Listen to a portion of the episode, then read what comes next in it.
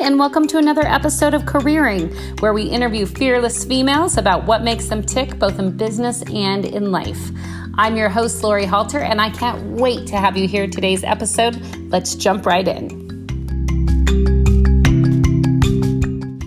Hey, Careering listeners, I'm so happy to have you back. Today we're on with Michelle Denogean, who is the CMO of Roadster. Michelle, thank you so much for joining us.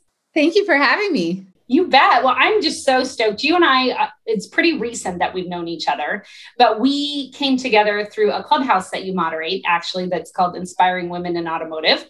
And then hopped off, had a phone call, and just realized that we could both talk for hours and hours and hours and had to get back to work.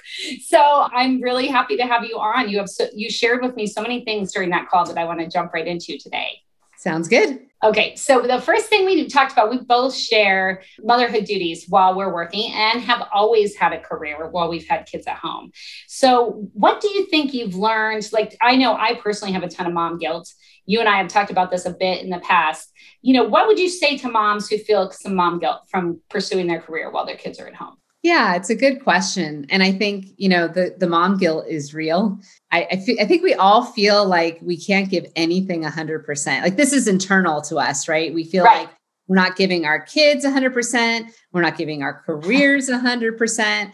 We probably don't feel like we're giving our spouses, spouse called 100%. But I actually, in, in talking to so many incredible women in this situation over time, have come to realize that that is in our head in reality, first of all, I think we give more to our careers than most people. And and so the the look on the other side of that glass is that we're giving like 300%. Right. And you know, same with our kids. Like we, you know, I, I was having this conversation with somebody the other day that, you know, we often put more into it when we can because otherwise like because of the mom guilt right? So yes. you know like for instance i'll give a personal example with my kids. Their birthday parties are amazing. It's the only time i get i am not a crafty person but everything will match.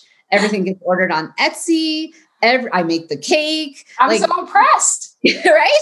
Yes twice a year my daughter and my son and and i think it's those things those moments where we give everything we have because yes. we feel like we're not doing it all year long. So so I think it is real, but so I don't discount that people feel that way, but I do ha- and have learned over time that we have to take a look in the mirror and realize that we're also being an inspiration. Right? Yes. That they're looking at us and, and so much more during this last year because they're literally home looking at us. Right. Um, they are literally looking at us. Yeah, literally. exactly. literally looking at us. Um, they're they're looking at what we're accomplishing and they're being yeah. inspired by that. And so I think I and even my kids are young. They're, you know, my daughter is is 11, my son is 12, soon to be 13, but I have talked to women that are a little bit their kids are a little bit older on the other side and most of them will tell me that they will have a conversation with their adult child who says, You were such an inspiration. Oh. And so for me, I like hold on to that. I yes. like hold on to that desire, that hope, and really try to have conversations with my kids about what they can do and what they can accomplish in yes. life. I love that. And my kids are 13 and 15 as well. And so, you know, they've grown up, like I said, with me working. And I remember like I went to a tea when my daughter was two and there's, or I'm sorry, second grade, a Mother's Day tea. And they were supposed to like write a poem about what we mean to them. And, and it was like all the other kids, it was like, I hear you, you know, and it was like they had to fill in the blanks. And it was like, I hear you singing softly to me. And mine was like, I hear you typing on your computer. I hear you talking to your clients. it's like, oh my gosh, oh my gosh. But I think we have those moments. And then, you know, at the same time, I'm shared with you, and all of the listeners have probably heard the story in ad nauseum.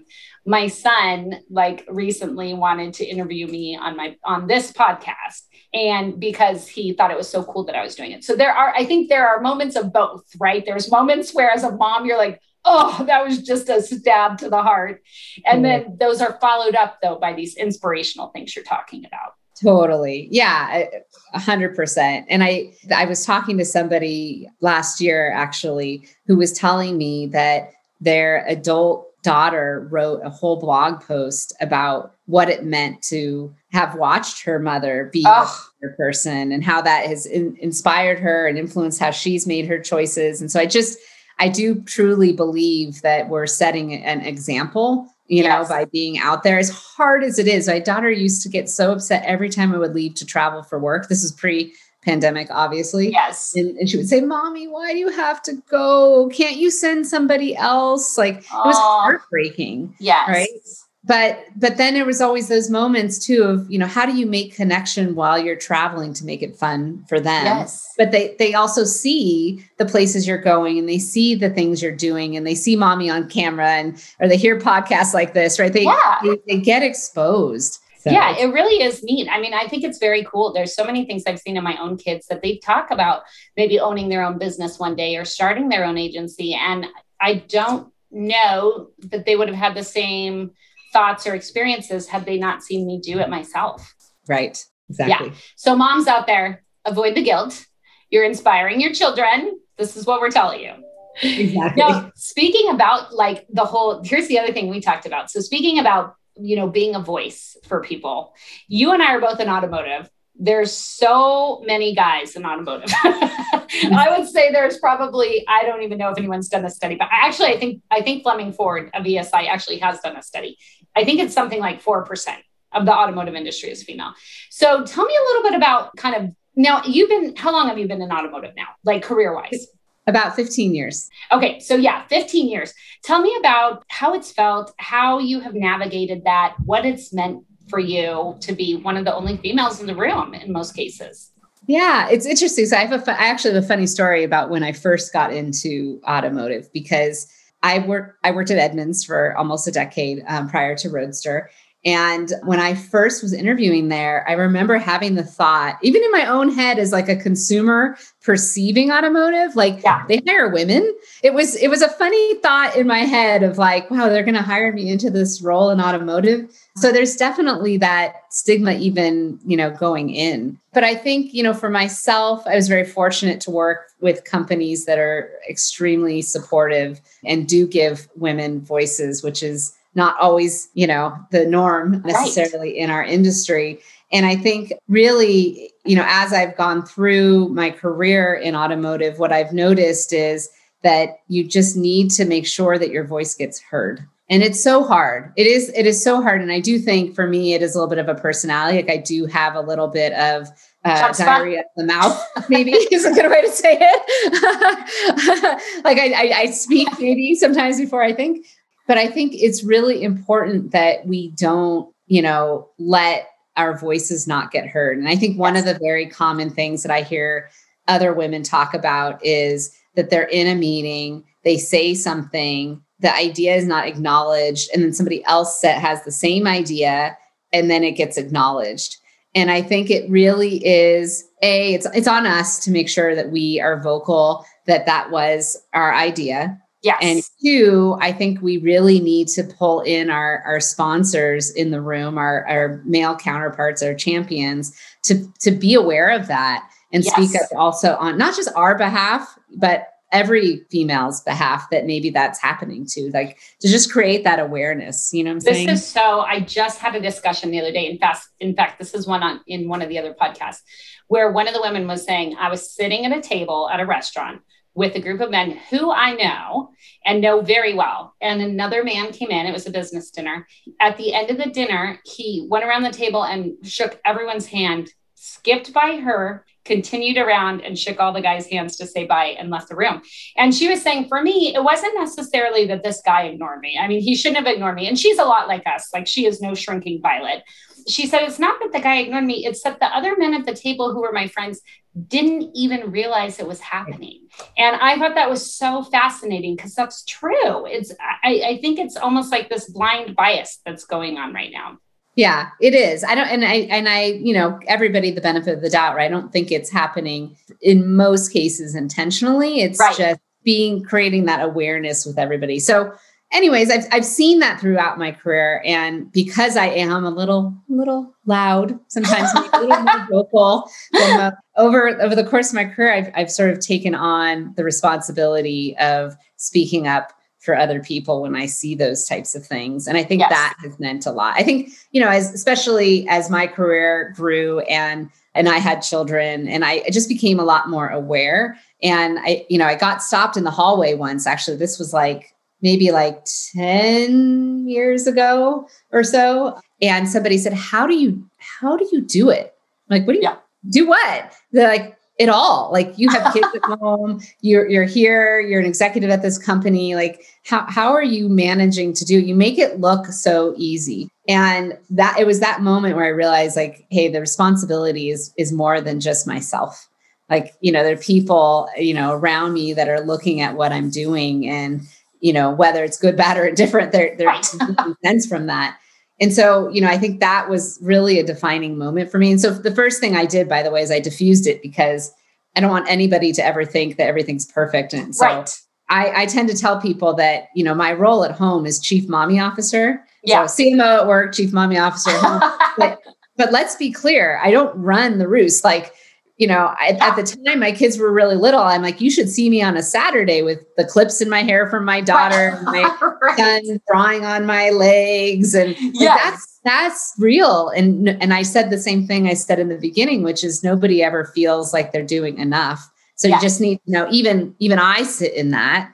But here i'll give you some tips on on how to balance. And so i was able to help them think through you know when you are with your kids be present Yes. and when you're at work, be present and try to really make sure you have that focused time to be able to balance everything because you'll never feel like it's balanced. But that Right. some strategies is to like, you know, I used to come home and I would just, I would just make sure that the from the time I walked in the door till the time the kids went to bed, I was there for them. Oh, I love that. And I think And then- that being present is so important. You don't even, it doesn't even necessarily need to be a large block of time. I think if you're truly like, if your phones are away and your laptop's away and you really are just sort of sitting with your children and interacting with them, even an hour of that or a half hour of that a day can be so impactful. Mm-hmm. Yeah, and and to be very transparent, I feel like I've gotten a little away from that during this pandemic when everybody's at home. it's because we're with our kids all the time. Like I literally had a, a friend text me the other day, like, oh my gosh, this day is never gonna end. Like it just goes on, you know. And so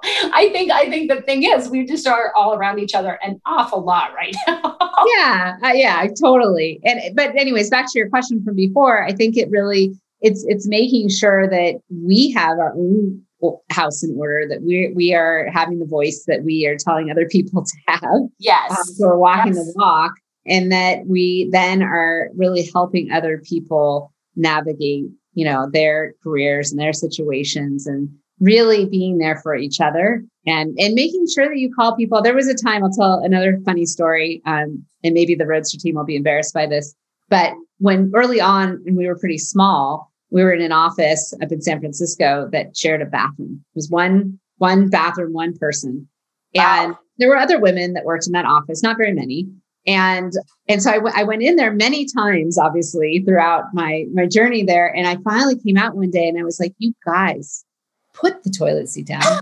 And and i called it out because it's something so small but i was like come on put it down. There Yeah. are women in this office and i and i stood up for it because i was like I, nobody else is going to say something and i'm the most senior female in this room. So if i don't say it nobody else is going to say it and Meanwhile, you know, all the women at their desks are like, thank God someone finally said Yeah. it. It was time for her, someone to finally say it. so it's just Well- being that voice you know Yeah, yeah. Well, you've and I have talked, you've heard a lot me go on ad nauseum about the I Am Remarkable workshop from Google, but they talk about three things. They really talk big time in that workshop about how we can be advocates for other women and especially women that may be coming in underneath us who aren't as seniors. So, like, once you've reached a certain position like you have, you're CMO, you're a huge executive in that company. And so they talk about what we can do. And one of the biggest things is giving people the correct attribution for their ideas. So, exactly what you were talking about. And then also looking around the table. And if you see someone not standing up for themselves the way they should, you then become the person that stands up for them in that senior position. And I was trying to think the other day about times in my life where maybe I've done that. And, you know, it's tough. I run my own agency, but it's like, wow, I don't know if I've been great about doing that up until now. Mm-hmm. So it'll be something as we move forward. I, you know, I look toward, but I thought those two points were fascinating. Just yeah, I do. I definitely think they are. And I, I think even just, you know, a lot of times what I will find with my team is just making sure that if they told me an idea one on one, that it's about making sure that they get that credit when we're talking about it in a larger forum. Yes. Right. Yes, so. absolutely. Well, and because I think again, with it, when you're in a senior, when you hold a senior position, people underneath you are going to feel nervous to, to stand up for themselves and say, no, that's my idea. So if you have someone who's willing to manipulate the situation in that way, it's really damaging. So I think other women at the table who can say, no, I don't think so. I actually heard that so and so came up with this idea mm-hmm. is so helpful. So mm-hmm. helpful. And here's okay, this is gonna be divisive. I didn't even warn you on this one, but this is from something we were in, and I got and I've been thinking about it ever since. I used to say this too. I used to say I'm a guy's girl. I'd say that a lot. Like I'm a guy's girl. I'm a guy's girl. And it's so interesting. The more the older I get and the more united with women I feel, I actually it kind of feels like a criticism to me now. You know what I mean? It's like, why aren't you a girl's girl? Why can't we all be a girl? Why, why are we saying we're a guy's girl? So I don't know if you caught on to that or what your thoughts are on that, but I just yeah. the other day for the first time was like, why are we all saying we're a guy's girl? Why can't we be girls' girls?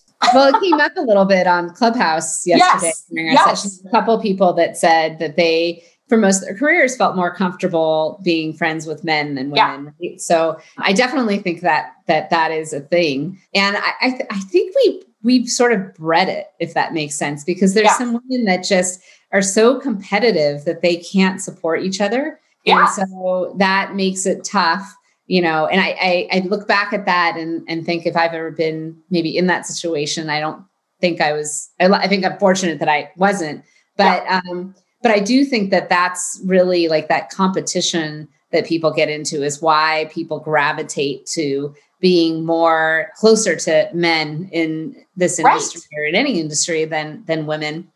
And I think it's up to us to sort of take a step back and say, well, wait, like you are right now, right? But wait, why why do I think that? Why is that? Why am why am I not, you know, and and I don't think it's boys, you know, girls how did you say it? Like um, a girl's girl versus a boy's like they yeah, girls, well, girls versus a boy's girl, girl or like, whatever oh, the saying is. Yeah. But I, I think it's just can't we have a collection of people that are part of our lives? Can't we get along with everybody? And, right. and I think that's that's like for me the takeaway. And and I I think I've actually done a decent job navigating that. Like I have a lot of men in my life that are really good, you know, coaches and good friends. And you know, I brought Rudy Tune onto that clubhouse. Uh, yes. a couple. He's he's a great friend of mine, um, an inspiration. But then I have amazing women in my life too that yeah. have really helped define who I am and, you know, been there for me. So, but I don't know. I, I get it. I get that, you know, like, oh, I really gel more with with men than women syndrome. And I I hope that we can continue to connect with other amazing women and sort of break that down lift into each other up.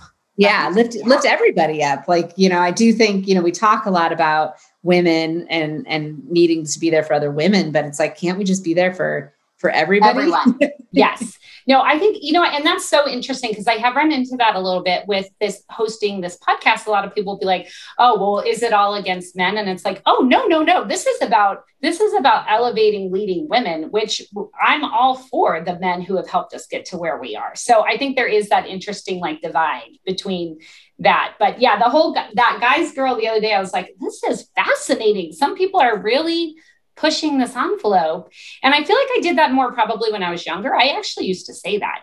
And the older I am and the more confident I am and the more like go women I am, I'm now going to start saying I'm a girl's girl. there you go. Well, I think it's bred, you know, I actually think it's bred very early on. Like yeah. I think about you're just making me reflect on my my daughter right now and, yeah. and you know being in grade school, there's definitely, and I don't know, is the society if we read this or not, but there's definitely that clicky you know, a lot more cattiness competition that gets built up with in, in that set of girls, than, you know, I, I feel like the boys, especially having one of each, are, are completely oblivious to all yes. that. No, absolutely. I have one of each as well. And it's like fascinating how the girls, especially, mature, I feel like so much earlier in that way, knowing how to sort of get a dig in there without people realizing it. It's, yeah, and it happens early. It happens. Yeah. So I, I do feel like I could understand how it develops from an early age on, right? Yeah. Like, so when you say, oh, well, I was a, a guy's girl, it, it, could have started there because there was so much friction that right. happened in our younger years that we were like, well, I don't know. I feel like this is a lot of cattiness. Maybe if I just kind of whoop, go over here, right. it'll be a little easier. So, I, I mean, and I think about that a lot with all this stuff, especially as having kids. Like, how do we influence it earlier? Yes. Because that's really where it all starts. It's like, you know, a lot of the how do I see somebody like me kind of movement, right? How do yes. I see somebody like me in a social situation actually not being catty and getting along? Right. Well, and wrapping back to what we were talking about at the beginning of the segment, like I think it's so cool that you have a boy and a girl because as important it is for our daughters to I have a boy and a girl as well. So as as important as it is for our daughters to see us, I think it's almost more important for our sons to see us in leading roles. Yeah, I agree. And I think it's because it's really defining how they view women. Yes. Right. And that and that women can be strong and you know hold powerful positions and go after what they want and still be an amazing mom and wife and you know PTO, party rocking, amazing woman. well, I think it gets back to, you know, making sure that they're they're also the voice in the room, right? So in these early days when they can see that you have your career and that you're strong and then they get themselves in those situations in their career later in life and they sort of look around the room you know my my hope is that they're a little blind to there being anything. Like you know what's your opinion? Should be something they're asking all the women just like they're asking the men because yes. they grew up with it. Yes i love that. Well i can't believe it. Our time together has come to a close but i feel like that is the perfect way to end it. Like let's all work toward this guys. Like work toward the day when our daughters will be at a boardroom table and are asked as often and are asking as often what the other women on the table are thinking. Michelle, thank you so much for being with us. Of course. I, I enjoyed it anytime. And if people want to reach out to you, where should they go?